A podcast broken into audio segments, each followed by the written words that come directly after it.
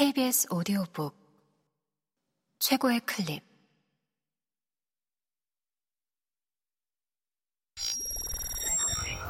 KBS 오디오북.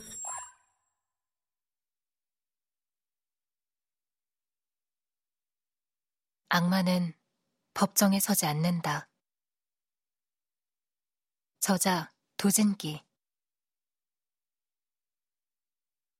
저 형님이 왜 여기에? 변호사가 법정에 있는 건 당연하겠지만 고진이라면 얘기가 다르다. 그는 한 번도 법정에 나간 적이 없었다. 그래서 어둠의 변호사라는 별명까지 붙어 있지 않은가. 오로지 뒷길에서 사건을 의뢰받아 법의 허점을 찌르는 변칙적 해결만을 도모했던 그였다. 법정에 서는 일이 끔찍하게 지루하기 때문이라는데 그게 진정한 이유였는지는 알 수 없었다. 아무튼 그를 법정에서 보는 건 백록담에서 내시를 발견하는 일만큼이나 상상하기 어려웠다. 고진은 호리호리한 몸을 조리대처럼 휘청대며 걸어와 김병진 옆에 앉았다. 흙에서 막 빠져나온 듯 거무스름한 낯빛, 작게 찢어진 눈, 움푹 꺼진 뺨, 모르는 사람이 보면 마치 약 올리는 듯 보이는 비뚤어진 인매는 여전했고, 불안정한 걸음걸이, 깡마른 몸에 비옷처럼 두른 감색 양복과 흰 셔츠도 그대로였다. 평소와 다른 점이 있다면 자줏빛 넥타이를 단정하게 메었고 다리를 꼬고 앉지 않았다는 정도다. 둘 다 고진이 싫어하는 것들이다. 아마도 법정에 나오지 않는 사소한 이유 중에 하나일지도 모른다. 고진은 가죽 가방에서 서류를 몇 장 꺼내 테이블 위에 주섬주섬 올리다가 방청석 앞줄에 앉은 이유현과 눈이 마주치자 한눈을 찡긋했다. 마치 올 줄 알았다는 듯이. 하긴 사건 기록에 덕지덕지 찍힌 수사 책임자 이유현의 이름과 날인을 보았으리라. 그리고 또 알았을 것이다. 이 사건은 이유현이 법정에 나와 볼 만큼 안달나는 사건이라는 것을. 그래도 이유현은 놀랐다. 저 어설픈 윙크를 법정에서 할 줄이야. 음, 피아노인께서 다행히 줄임문을 찾아 들어오셨으니 그럼 이 재판을 시작하겠습니다. 심기가 불편해 보이는 재판장의 선언이었다. 각진 얼굴에 옹기종기 모인 눈, 코, 입을 보면 확실히 뒤끝이 있어 보였다. 진술 거부권 고지에 이어 피고인의 신상을 확인하는 인정신문이 이어졌다. 이름 김명진, 나이 만 41세. 주민등록상 주소는 서울 서초구 양재동. 현재 거주지는 러시아 블라디보스토크 스벤틀란스카야 89. 직업은 없으며 가정주부. 이런 내용들이 재차 확인되었다. 뺨에 엷은 홍조를 띠고 대답하는 김명진의 말소리는 법정 뒤편까지는 들리지 않을 만큼 작았다. 진술을 마친 김명진은 고진 옆자리로 가 앉았다. 이유현은 방청객들의 시선이 김명진을 따라 움직이는 걸 느꼈다.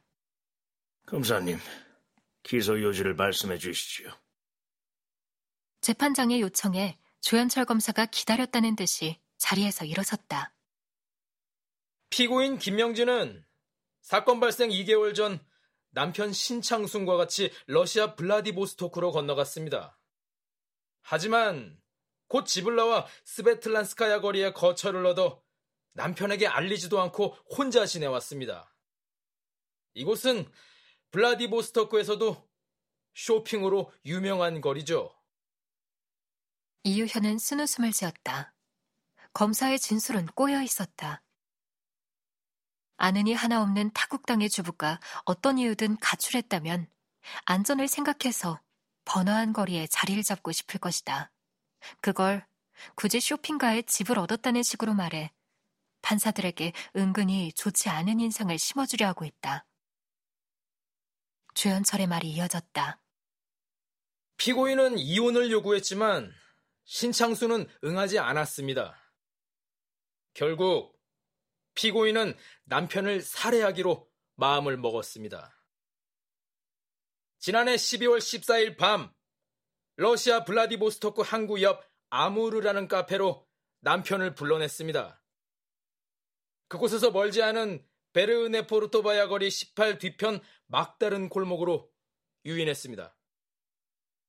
그 뒤 적당한 틈을 타서 신창순의 뒤에서 낚싯줄 혹은 유사한 탄성이 있는 종류의 선을 목에 감고 힘껏 졸라 살해했습니다. 시체는 주변의 쓰레기 봉투들로 덮어놓고 자리를 떴습니다. 워낙 외딴 곳인데다가 우범 지역인 탓에 시체는 일주일 후인 12월 23일 새벽에야 발견되었습니다.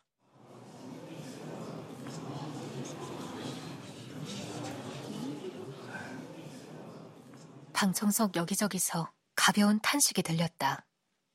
이 재판에는 지켜보는 이들에게 놀라움을 안겼을 두 가지 요소가 있다. 김명진의 미모, 그리고 소름 끼치는 살해 방법. 도무지 어울리지 않았다. 김명진은 검사가 기소 요지를 읽는 동안 내내 고개를 숙이고 있었다.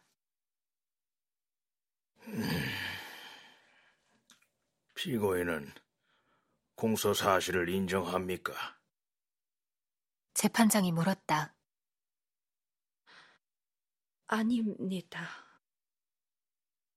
김명진은 들릴 듯말듯 작은 목소리로 대답했다. 누군가 기침이라도 한다면 덮여버릴 만한 음량이었다. 고개를 떨어뜨린 탓에 표정은 거의 보이지 않았다. 예상한 답변이었다. 수사 내내 김명진은 범행을 부인했다. 검찰에서도 부인했다. 그랬기에 조현철 검사 앞에서 지독하게 시달렸다. 법정에 와서 자백할 리가 만무했다. 더구나 자백할 심산이었으면 국선 변호사에게 대충 맡길 것이지. 저 해괴망측한 변호사 고진을 선임했을 리도 없다. 조현철 검사 또한 예상했다는 듯 아무런 표정의 변화가 없었다. 김명진은 이어 무슨 말을 했다. 하지만 알아들을 수 없는 메마른 소리만이 새어나왔다. 자신이 살인자라고 몰아붙이는 검사의 논고에 목이 맨 듯했다. 피고인한테 물 한 잔 갖다 드리시죠. 재판장은 법정 뒤쪽에 선 법정 경위에게 말했다. 흰 제복을 입은 20대의 건장한 경위가 밖으로 나가더니 잠시 후 냉수가 든 종이컵을 들고 와서 김명진 앞에 놓았다. 그녀는 물을 조금 마시고는 다시 고개를 숙였다. 무슨 할 말이 있습니까? 재판장이 부드럽게 말했지만 김명진은 가볍게 고개를 저을 뿐이었다. 재판장은 안쓰러운 표정을 지으며 바라보다가 퍼뜩 고개를 들었다. 검찰 측에서는 어떤 증거를 신청하실 건가요? 조현철 검사는 법대 아래에서 조서를 작성하고 있던 참여관에게 증거 목록이 적힌 서류를 건넸다. 증거는 모두 동의하겠습니다. 재판장이 참여관으로부터 건네받은 증거 목록을 채 다 읽기도 전에 고진이 말했다. 재판장은 고진을 힐끔 보고는 이내 다시 서류로 눈길을 주었다. 그 상태로 네 하며 말을 끌었는데 의아함이 묻어나왔다. 그럴 법도 했다. 살인을 부인한다면서도 검찰 측 증거를 모조리 법정에 제출해도 좋다는 free pass 선언을 한 셈이니까. 이유현은 이유를 짐작할 수 있었다.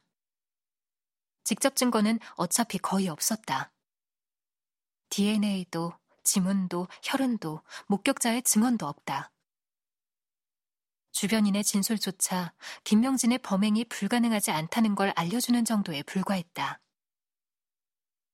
강력한 정황 증거와 부실한 물증. 그것이 이 사건의 모순이었다. 고진은 잔챙이 증거의 입정 자격을 두고 지루한 싸움을 벌이기보다 유리한 입장을 활용할 수 있는 다른 길을 선택한 모양이었다. 하지만 치명적인 증거도 하나 있었다. 그 때문일 것이다.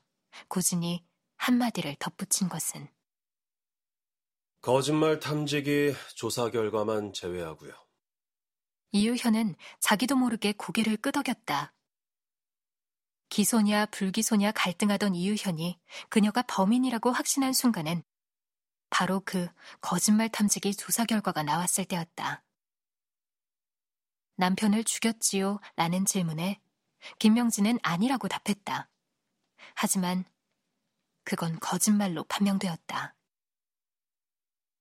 거짓말 탐지기 조사 결과는 피고인이 증거 동의를 한다면 엄격한 요건 하에 증거로 쓰일 수도 있지만 그 엄격한 조건이란 게 너무 엄격해서 갖추기 어렵고 또 자신한테 불리한 결과라면 피고인들이 증거 동의를 할 리가 없기에 원천적으로 법정에 나오는 길이 봉쇄되어 있다. 고지는 당연하게도 거짓말 탐지기 분석이 재판정에 들어올 수 없도록 방어막을 쳐버렸다. 조연철은 변호사의 속내를 다 안다는 듯 비릿한 웃음을 지었다. 어쩌면 일말의 기대를 걸었던 거짓말 탐지기 조사 결과가 쓸모없어진 허탈감을 덮으려는 과장된 반응인지도 몰랐다. 재판장이 검사에게 물었다. 검찰이 파악하고 있는 범행의 동기는 뭡니까? 조연철이 책상을 짚으며 천천히 일어섰다. 피고인 김명진은 남편과 이혼하기를 원했습니다. 하지만 남편 신창수는 응하지 않았습니다. 김명진은 남편을 죽이는 방법으로 이혼이라는 목적을 달성하려 했던 겁니다. 피고인은 왜 남편과 이혼하기를 바랐던 것이요? 젊은 시절 사귀던 남자가 있었고 그는 성공해 있었습니다. 최근에 연락이 닿았고 피고인은 남편과 이혼하면 그와 결혼할 수 있을 거라 생각했습니다.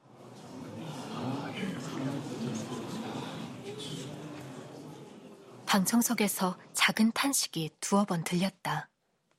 재판장은 시선을 돌려 김명진의 얼굴을 새삼스럽게 쳐다보았다. 약간 눈빛이 변한 것 같았다. 변호인의 의견은 어떻습니까? 재판장이 물었다. 검찰이 쓴 로맨스 소설이라는 의견입니다.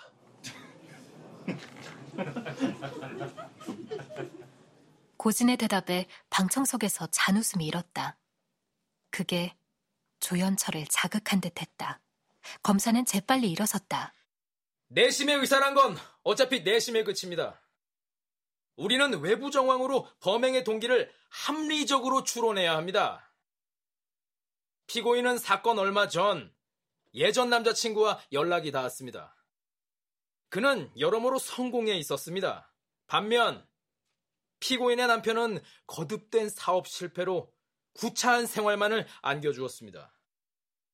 심지어 아는 사람 하나 없는 먼 타국까지 데리고 갔습니다. 비교가 될 수밖에 없습니다. 피고인은 결국 남편을 참아내지 못하고 가출했죠. 그리고 얼마 뒤 남편은 무참히 살해당했습니다. 모든 증거는 범인이 피고인임을 가리키고 있습니다. 그렇다면 여기서 피고인의 동기를 이렇게 추론하는 것이 창작의 과정에 불과하지는 않을 겁니다. 피고인을 안 지 얼마 안 된 검사님이 피고인도 모르는 피고인의 마음을 이야기하고 있군요. 고진의 말에 조현철의 눈이 뱀처럼 작아졌다. 자신의 동기를 자신이 잘 모르겠다. 그건 인정한다는 거나 다름없다고 봅니다만. 그는 굳이 자리에 앉으며 말했다. 변호사의 말이 상대할 가치가 없다는 듯한 느낌을 전달하려는 제스처. 이유현은 그렇게 보았다. 죽이지 않았으니 동기 따위가 있을 수 없단 겁니다. 고진은 조현철을 똑바로 보며 말했다. 그럼 여기서 검찰에 한 가지 질문을 던지고 싶습니다. 도대체 남편과 헤어지고서 피고인이 만나려 했던 남자가 누구란 겁니까? 주현철이 멈칫했다. 그의 말이 이어진 건 잠깐의 공백이 흐른 후였다. 예전에 피고인과 사귀었던 남자는 몇 명 있습니다. 그 중 한 명입니다. 피고인이 마음에 둔 남자가 그 중 누구인지는 전혀 중요하지 않습니다. 그런 식이라면 살인자가 누구인지도 중요하지 않겠군요. 그건 중요합니다. 그 살인자는 변호사님의 의뢰인이니까요. 논박을 지나 유치한 말꼬리를 잡는 지경까지 이르렀다. 이유현은 속으로 혀를 찼다. 그렇지만 이건 앞으로 이어질 두 사람이 벌일 길고 긴 치사한 말싸움의 서두에 불과했다. 김명진은 조용히 앉아 있을 뿐이었다. 낯선 남자들이 자신의 운명을 논하고 있건만 그녀는 마치 풍미 좋은 차를 감상하는 자리에 초대받아온 귀부인처럼 아무런 동요가 없었다. 엷은 화장이 남아 없었다면 수녀쯤으로 보였을지도 모른다. 이유현은 문득 혼란스러워졌다. 자신이 수사했고 유죄라고 확신했음에도 그 사실을 잠시 잊어버렸다. 느낌이 증거를 대체할 순 없겠지만 찰나적인 회의가 밀려들었다. 이 여자는 과연 독부일까? 아니면 심금을 울리는 사연을 품은 사실상의 희생자일까? 이도저도 아니면 아예 무고하고 억울한 피고인일까? 본 검사는 조현철이 불쑥 일어섰다. 마치 콩나물이 솟듯 머리가 솟아올라갔다. 어조가 심상찮았고 사람들의 시선이 모였다. 재판의 흐름을 깨는 듯한 검사의 다소 돌출된 행동 때문에 이유현도 상념에서 빠져나왔다. 조현철은 이어 귀를 의심하게 하는 말을 던졌다. 국민 참여 재판을 신청합니다. 이유현의 입이 자신도 모르게 벌어졌다. 표정 관리를 해야 할 판사 세 사람도 제각기 미간을 모으거나 눈썹을 치켜 세움으로써 격한 반응을 드러냈다. 고지는 보일락말락 얼굴을 찌푸렸다. 방청석에는 그다지 동요가 일지 않았지만 재판 실무를 아는 이들에게 검사의 참여 재판 신청은 법정에서 물구나무를 서는 것만큼이나 어색한 일이었다.